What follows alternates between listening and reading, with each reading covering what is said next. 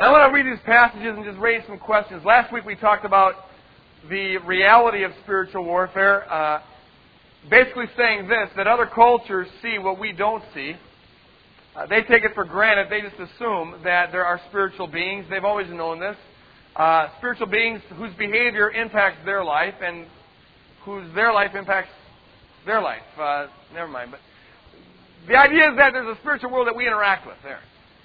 And most cultures see that very clearly, but the Western culture the last several hundred years, because of the scientific, post-enlightenment, rationalistic, naturalistic revolution that we've been through, we've been blinded to that reality. And if you're ever going to be involved in spiritual warfare, or even begin to be aware of spiritual warfare, you got to break the stronghold of Western naturalism, our scientific worldview, and begin to see the world in terms of this warfare.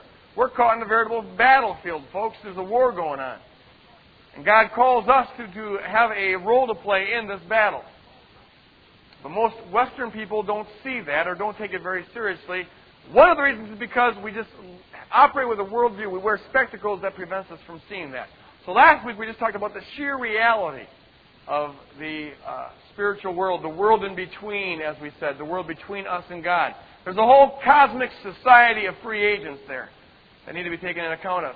Uh, what I want to do this morning is just give a little bit of a teaching, not so much a preaching thing, though we don't know how it's going to turn out. But but but uh, my goal is to have a teaching time on something to do with the, the the nature of that world in between, the nature of this spiritual reality, this these invisible agents that we call angels. And I want to do that as a one more step in getting us to have a worldview that is biblical, a worldview that lines up with the Word of God. Most Western people do not take the, the reality of spiritual warfare seriously because of Western naturalism, as I said, but also because there's certain theological assumptions that we've inherited that keep us from really believing that there's a battle going on. I'm going to talk about those this morning. Okay, finally, when you get to the verse, all right, here it comes. Uh, Ephesians chapter 6, starting with verse 10. Finally, be strong in the Lord and in his mighty power. Put on the full armor of God so that you can take your stand against the devil's schemes. Stop there for a second, ask a couple questions. I'm a professor. I love questions. I think questions are the way that lead to knowledge. So let's ask some questions. Questions like this Is it really the case that we need to put on the full armor of God to resist the devil's schemes? Is it really the case that there's a devil out there trying to get us? And is it really the case that unless we put on the full armor of God, we, we might not be able to stand against the devil's schemes? Could it actually be that something hangs in the balance as to whether or not we obey this verse or not? For our struggle, Paul says in verse 12, is not against flesh and blood. Is there really a struggle that's not against flesh and blood? A wrestling match? But against the rulers and against the authorities and against the powers of this dark world and against the spiritual forces of evil in the heavenly realms. There's about four layers of spiritual powers that Paul names there. You got to ask this question Are we really in a struggle? It doesn't feel like it, does it? It doesn't look like it. Are we really in a struggle? And is there anything that's in the balance in this struggle? Does anything hang on this? How important is it that we really take seriously this struggle? That we really do put on the full armor of God? We'll be talking about what that full armor is in the next couple of weeks. I think a lot of believers do not take seriously the reality of the spiritual struggle we're a part of because there's theological assumptions that we have that lead us to think that really secretly, somehow behind the scenes, everything's happening according to God's plan. And so there really isn't a struggle. Oh, Paul tells us there's a struggle, but you know, really the struggle is, is, is, is carrying out a prescript that God has in his mind. I'll say more about that later on. Daniel chapter 10. Now, I don't want to read those verses. I read them last week, but I'll just tell you what they say for those of you who weren't here last week. There's a message. Daniel's praying for three weeks, and finally an angel shows up and says, Daniel, I want you to know that from the moment you started praying, I was dispatched to answer you. But I got detained by the prince of Persia, this evil angelic force that has jurisdiction over Persia, apparently. And I had to do battle with him, and I would have still been back there, but Michael the archangel came and freed me so that I could bring this message to you. And now I got to go back right away and fight because the prince of Greece, who apparently is another evil power, is going to join the prince of Persia, and we're going to have a mega war. So I got to go. That's a bizarre passage. You got to ask yourself the question: When was the last time that you ever considered the possibility that a prayer didn't get answered that perhaps it had something to do with the interference of some demonic power. Usually we just think, oh, you know, God didn't will it, or I didn't have faith enough, or something like that. But the Bible presents a very different picture. This, this being interfered with God's will. Just the same way that I suppose that I, being a free agent, I could interfere with God's will for Doug's life here. I, you know, I don't think it's God's will that, that, that he die right now. I, I doubt it. You know, who knows, maybe. But let's assume that's not. But I, being a free agent, I can screw things up. Maybe I can come down there and beat his brains out.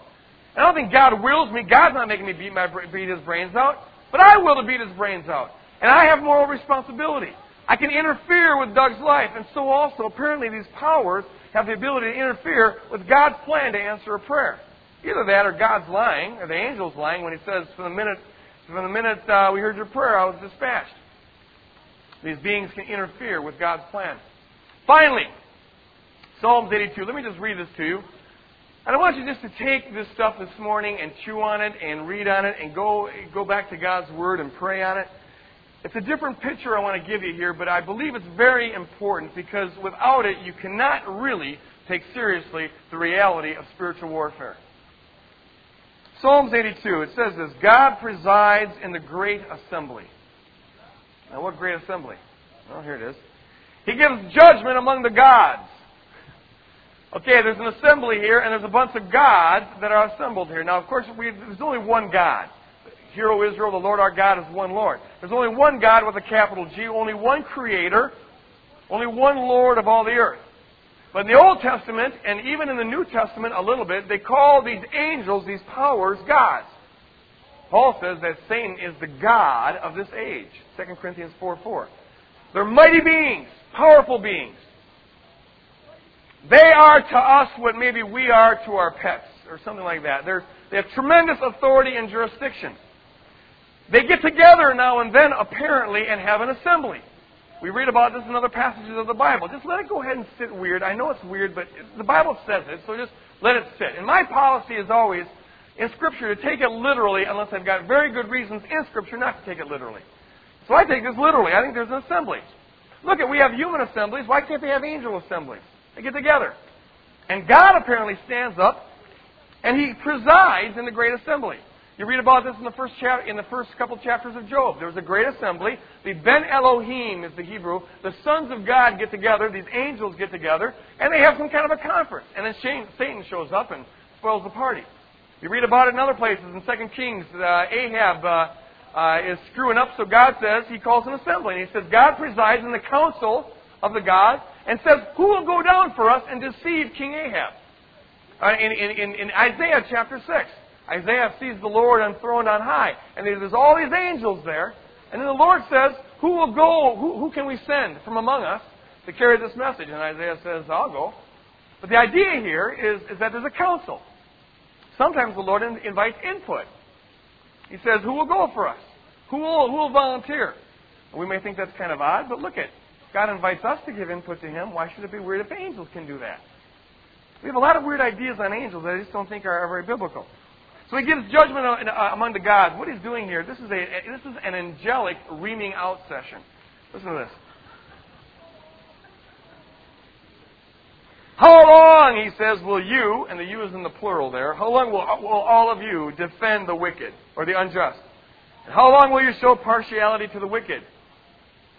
Defend the cause of the weak and the fatherless. He's talking to these gods here. You, you, you higher beings, Maintain the rights of the poor and the oppressed. Rescue the weak and needy. Deliver them from the hand of the wicked. That's what you're supposed to do. In the original Hebrew of Deuteronomy 32, it says that God divided up the nations according to the number of the sons of God, or the number of, of, of these angels. And apparently they're given jurisdiction, they're given assignments. Why not? We were created and given an assignment to care for the earth. They were given assignments to care over different nations. But they're not doing their job. And Yahweh is getting pretty ticked off here. He says, Look at these human beings, they know nothing. Thanks a lot, God. They understand nothing. They walk about in darkness. All the foundations of the earth are, are shaken. I said, You are gods. You are all sons of the Most High. Okay, I, I, that's true. You are gods, but you will die like mere men. You're going to die like mere mortals. You'll fall like every other ruler. Unless, unless you carry out these assignments, you're goners, the, Lord's saying. That's why I call it a reaming out session. And then the psalmist pipes in, Rise up, O God, judge the earth, for all the nations are your inheritance. Strange passage. Let me pray for a second. Father, give us a picture here of what's going on. Lord, we're so out of tune with this uh, dimension of the cosmos that you've created, and yet it impacts our life, and you've told us through Paul not to be ignorant of the schemes of these angelic powers. So, Lord, wake us up.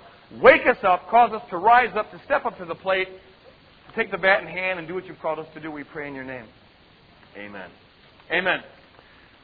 You get a pretty different picture of these these these uh, powers here, these angelic authorities uh, here, than we normally get.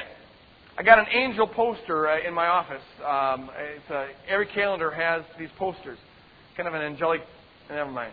I was going to say an angelic pinup thing, but but it's kind of like it, every every month has you know there, there's an angel of the month. You know, I, it's the only thing that came to mind. Sorry.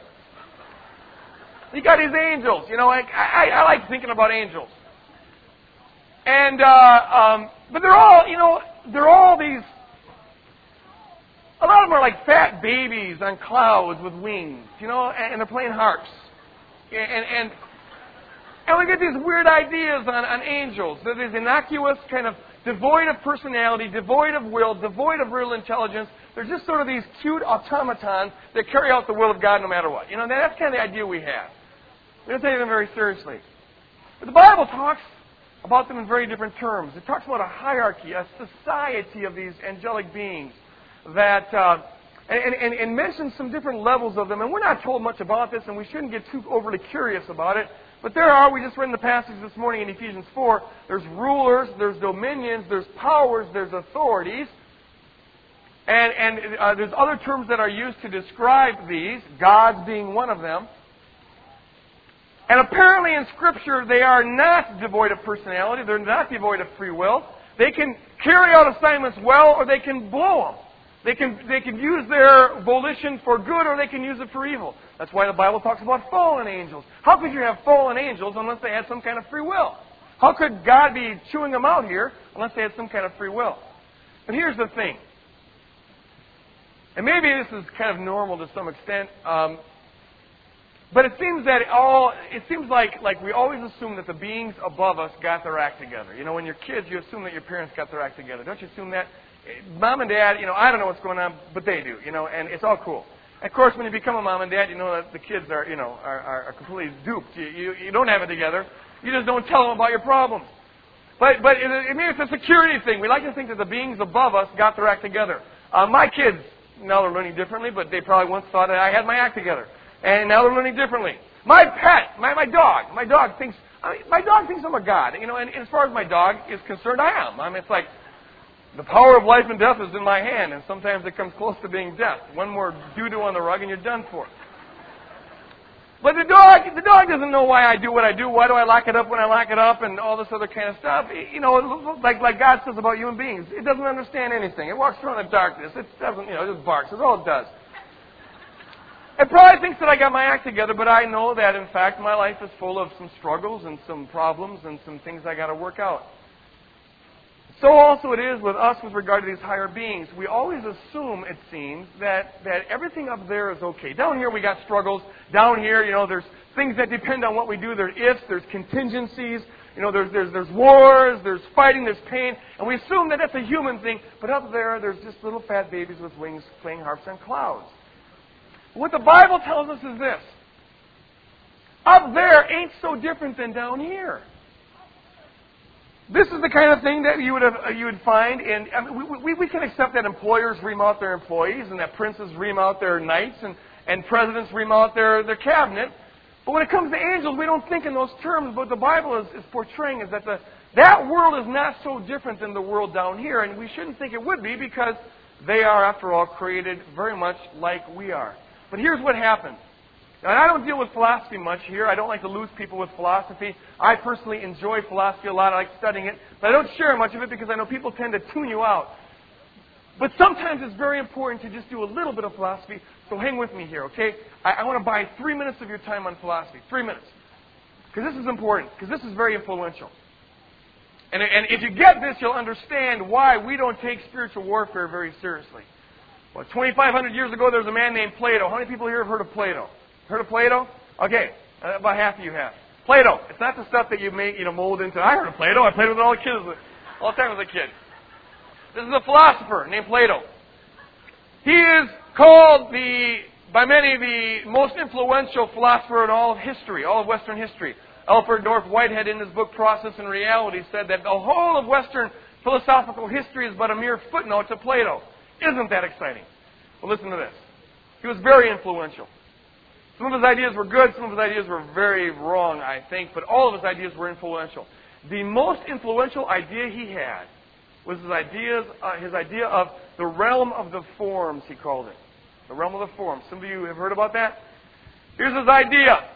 To explain, he didn't know the Bible. He's 500 years before the New Testament. He doesn't know any of this. He's a Greek. He's a pagan. He's a heathen. So he's trying to figure out the world. So to, to do that, he, he, he supposes this. There must be a higher realm that's uh, totally unlike this realm. And that explains this realm. If, if this realm has change, that realm must never change. If this realm has imperfection, that realm must be altogether perfect. And so he posited this realm of the forms where he basically said this for a lot of different reasons. The higher world, the world above us, the invisible world, is a world that is a prototype of this world. Everything here is a mere copy of that world. We have imperfect trees here, but they have perfect trees, or actually one perfect tree. Everything here is a mere image of that world. To some degree, this world is actually unreal. And all of time and all of change and all decisions are actually just a mirror of that world. In other words, hang with me now. My three minutes is almost up. There's a divine blueprint that dictates what takes place here. There's a tree, as it were. Picture a tree. Uh, Plato said that, that time and change is the moving shadow of eternity. Picture a tree and the shadow moves. Well, he held that this physical world is but the shadow of, of, of eternity. It doesn't change. There's this realm of utter perfection where nothing changes. So he held, and a lot of the churches held because of him, that God never, in any respect, changes, never has a new experience, never really loves because love implies change, never makes decisions. God is altogether immutable, impassible, da da da da da da da da. The main point to get out of this is that they held that everything that happens here on earth is simply a working out of what happens up there. Now along comes a man named St. Augustine in 500 AD. He's a Christian. He loves Plato. He also loves the Bible, and he tries to fuse the two together. So what he ends up doing is he ends up Christianizing Plato. And if you understand this, you're going to understand a lot of the way we think. Because Augustine, if Plato's been the most influential philosopher in history, Augustine's been the most influential theologian in history. And here's what Augustine said. Everything that happens in this world is for the glory of God. It, that divine blueprint that Plato talks about, well, that's just the mind of God. And everything that happens, however great, however small, however good, or however evil, is but the working out of a divine plan. And though it seems like we make decisions here below, really we're just working out God's will. There's a script that we're all following. You see, there's a, there's a prescript that God has, a plan. And so, St. Augustine said, really there's no evil because God is all good, and everything that happens is a working out of God's will. Therefore, there is no evil. Oh, there are things that look evil, but it's just from our limited perspective. If we could see the whole of history, we'd see how everything, however terrible, fits into God's perfect will. A working out of Plato. That belief has had some serious repercussions on the church throughout history and especially today. Very few people buy into that philosophy full fledged, though there are still some. But that philosophy causes us to, to, to do a number of things. One thing is that it is what lies behind. Every time a person wants to blame God for evil in this world, you're seeing an echo of St. Augustine, which, he, which himself is an echo of, of Plato.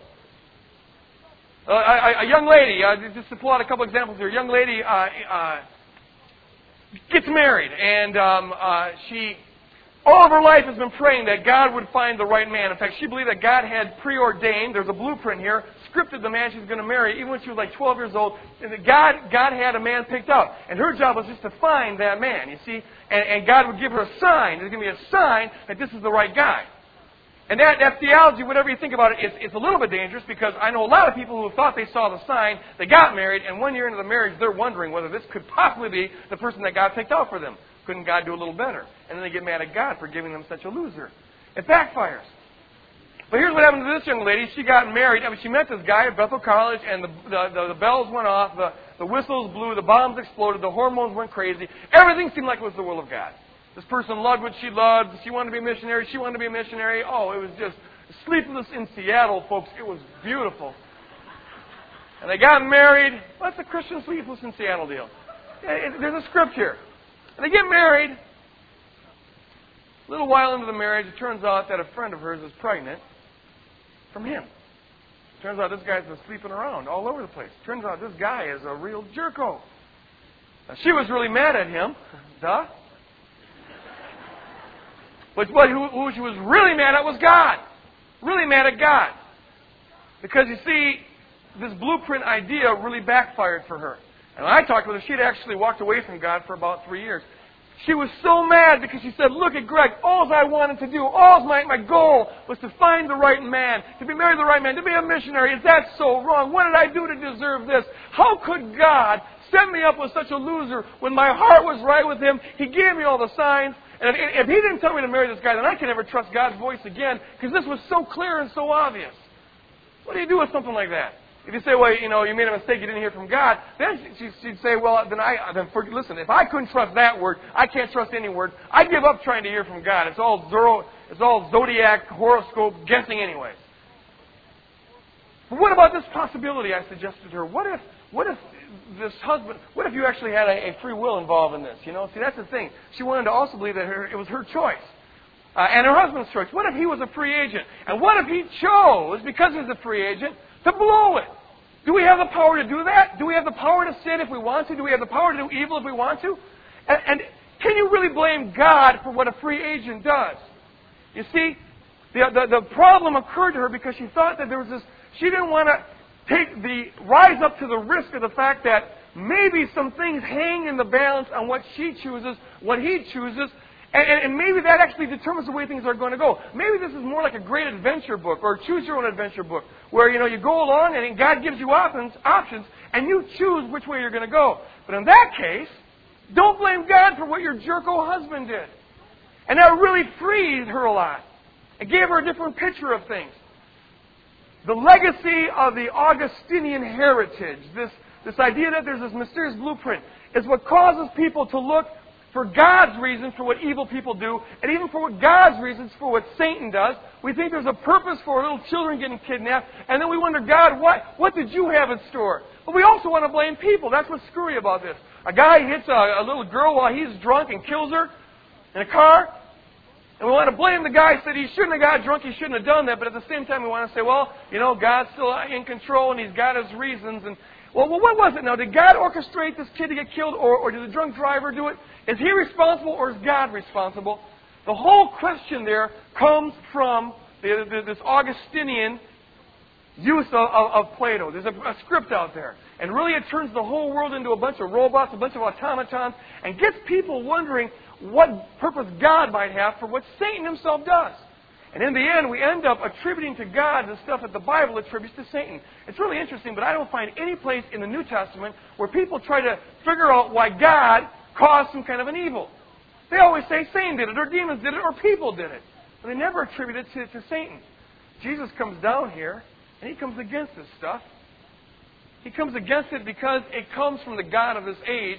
It's not part of God's creation. It's not what God wills. It's what one of these it's what one of these gods in the assembly will. It's what one of these higher powers will. But Jesus Christ comes against it and empowers us to come against it as well. But then here's the second thing that happens because of Augustine. If you think that everything follows the divine blueprint and it's all for the better, then you really don't have a lot of fuel to rise up against it. It creates a tremendous sense of lackadaisicalness in people. Kind of a que sera, sera fatalism. Because, you know, it's gonna it's gonna happen the way it's gonna happen, you know, and and and uh, on the one hand that provides a lot of security to people, on the other hand it can be a total cop out. If you really believe that everything happens according to the divine blueprint, what, what urgency is there to pray? I, mean, I used to think this way all the time. It's like, okay, I'm going to pray. God tells me to pray. I'll pray. But when I pray, it doesn't make any difference. Because if I'm praying for a good thing, well, God's perfectly good and He would have done it anyways. And if I'm praying for something that's not good, well, then God's not going to do that even if I pray. So what difference does prayer make? And then people say, well, prayer's for you. But it's not, it doesn't change God, it doesn't change the way things are. It helps you. Well, then why does Jesus tell us that the effectual prayer of a, of a righteous person uh, accomplishes much? Why does the Bible hang so much in the balance on whether we pray or not? Why does the Bible say that the prayer of faith shall heal the sick? I wouldn't get out of bed at 2 in the morning to pray if it's just going to change me. You see, you lack this urgency here. Not only that, but it, it, it, tends to make people sort of spectators, kind of, and some of you know what I'm talking about here, a sense of resignation. It's all going to just pan out the way it's supposed to pan out, and we just go through the motion, and we don't take responsibility, and somehow there's a mysterious blueprint behind the whole thing, and we don't really make much of a difference, and that just puts the church to sleep. What I want to drive home this morning, if I drive home anything, is this. The Bible, I believe, gives a very different picture of the world and of us than what Plato and Augustine give us.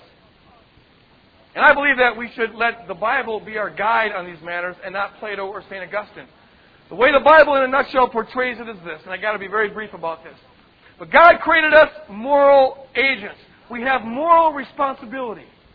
I genuinely am a moral being. I'm a free being. I have choices to make. In the Garden of Eden, God didn't create a bunch of automatons. He gave them a choice. Now, maybe you can ask, why would God give them a choice if they're going to perhaps choose evil and bring all this pain and woe into the world? But if you think about it, the only alternative would be to create, create a, a, a creation of robots, and that wouldn't be very interesting. You certainly couldn't have interpersonal love if you have a bunch of robots. So God creates beings who are risky. They are free. We do the same, time, same thing every time we have a, a, a child. A tremendous. We do the same thing every time we get married every time we fall in love with somebody. You might get burned, but we believe the risk is worth it. And that's God's evaluation here as well. Better than having a race of perfect robots is to have a race of persons who can choose to love, but that means they can also choose to go evil. And God has created human beings and also angelic beings in this fashion. It means this. It means this. It means that when evil happens, folks, it's not God who causes it. Now, hear me on this. God can bring and does bring, frequently brings good out of evil. The Bible promises that. Romans 8:28 says that God in all things, he doesn't ordain all things, but in all things he is cooperating with us. Synergeo is the Greek word. He's cooperating with us to bring good out of it. God can make a masterpiece out of a disaster. That's what God specializes at, but he doesn't cause the disaster. People cause disasters. Angelic beings cause disasters. Free agents cause disasters. Morally responsible people cause disasters. God picks up the pieces when the disasters occur. I have the power to bless my kids. I have to have that if I'm a moral responsible agent. But I also have the power to really hurt my kids. I also have to have that if I'm a morally, morally responsible agent. And don't blame God if I abuse my kids. Blame me. The buck stops with me. Evil is what we are to be fighting against. Here's the thing so much of Western theology has been about trying to accept as from the hand of God what God calls us to fight as from the hand of Satan. And we roll over and play dead and say, God, please help us accept this. I was in a meeting just last week where the person was praying for this woman that had cancer. And the prayer was, and the person's sincere, and I'm not trying to give a theological critique. I'm, I am giving a theological critique, but just for the purpose of example. Just bring God, this is hard to accept, but help us to accept it. Help us to just, you know, uh, be at peace and help the family to be at peace. Well, that's good. Pray that. But why not do what Jesus did and say, Lord, in Jesus' name, we rebuke the cancer?